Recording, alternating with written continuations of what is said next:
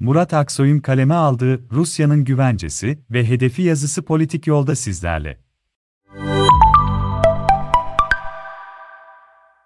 Rusya lideri Vladimir Putin'in Ukrayna'nın Donetsk ve Luhansk bölgeleri 2014'te bağımsızlıklarını ilan etmiş olan Donetsk Halk Cumhuriyeti ve Luhansk Halk Cumhuriyeti'ni tanıdığını açıkladı. Rusya, ilan edildikleri günden bu yana desteklediği iki bölgeyi tanıdıktan sonra attığı adım Ukrayna'ya askeri hareket başlatarak işgal etmek oldu. Rusya'nın bu adımı bekleniyordu. Putin'in 2007'de Münih Güvenlik Konseyi'ndeki konuşmasından bu yana Rusya'nın bugüne kadar çevresindeki ülkelerle kurduğu ilişkiye bakıldığında bu adım sürpriz olmadı. 2008'de Abhazya ve Güney Osetya'nın 2014'te Kırım'da olanın bir benzeri Ukrayna'da olacak görülüyor. Bu açıdan Putin'in bu adımlarla iki hedefi var görülüyor. İlki çevresini güvenli hale getirmek ve tehdit olarak gördüğü NATO'yu olabildiğince kendi sınırlarından uzakta tutmak. Bunun için ya doğrudan müdahale ya da dolaylı müdahalelerle kendine yakın isimleri iktidara getiriyor. Putin'in Ukrayna'daki kısa vadeli hedeflerinden birinin de bu olacağı açıktır. Yani Zelenski'nin yerine Rusya'ya daha yakın bir yönetimin başa gelmesi. Nitekim Ukrayna ordusuna yaptığı çağrı bunu bir göstergesidir. Putin'in pazartesi gecesi yaptığı konuşmada Ukrayna ve Rusya arasında kurduğu tarihsel özdeşilik bir anlamda tek ırk, iki devletten tek ırkı tek devlete geçme hedefi taşımaktadır. Rusya'nın operasyonu sonrası Batı'dan gerek Amerika Birleşik Devletleri,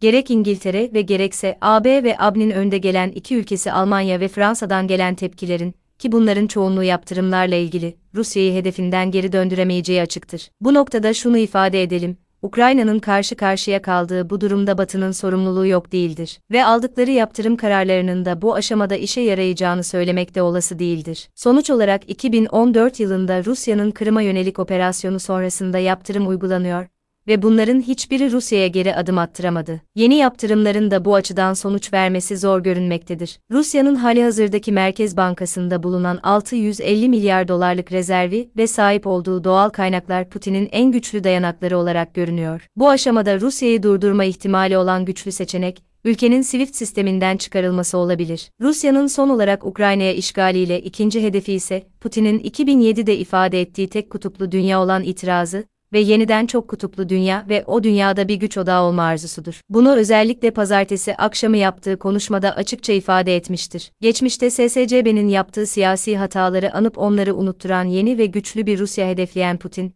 geçmişten bugüne attığı adımları da buna göre attığı bugün daha iyi anlaşılmaktadır. Ukrayna'yı işgali sırasında İsveç ve Finlandiya'nın olası NATO üyelikleri durumunda tehdit edilmesi de bu hedefin bir parçasıdır. Putin'in bütün bu siyasetinin dayandığı varsayım büyük ölçüde, Batı ve NATO'dan askeri bir müdahale gel, e, meyceği varsayımdır. Batı ve NATO'nun bu olasılığı yani askeri müdahaleyi göze alamayacağına olan güven, bugüne kadar Rusya ve Putin'in en büyük kozu olmuş görünüyor. Bu açıdan Rusya Ukrayna'da sadece Donbas bölgesini değil ülkenin tamamını ya kendisi ya da kendisine bağlı bir yönetimin kontrol altına alana kadar işgale devam edecektir. Rusya ve Putin kendisini kimsenin askeri bir operasyonla durduramayacağına olan güvenle dünyanın yeniden çok kutuplu dünya olmasını ve kendinin de o dünyada yerini alacağına inanmaktadır. Bunun olup olmayacağını göreceğiz. Rusya'nın Ukrayna'yı işgali kuşkusuz en çok zararı Ukrayna ve Ukraynalılara verdiği açıktır. Sadece askerler değil sivillerin, ülkede yaşayan yabancıların yaşadıkları acıyı her gün görüyor ve yaşıyoruz. Ama bu işgalin olumsuz sonuçlarını orta vadede en çok hisseden ülkelerden birinin de Türkiye olacağı açıktır. Elbette bunun tersi de söz konusu olabilir. Türkiye'nin özellikle bir yandan NATO üyesi olması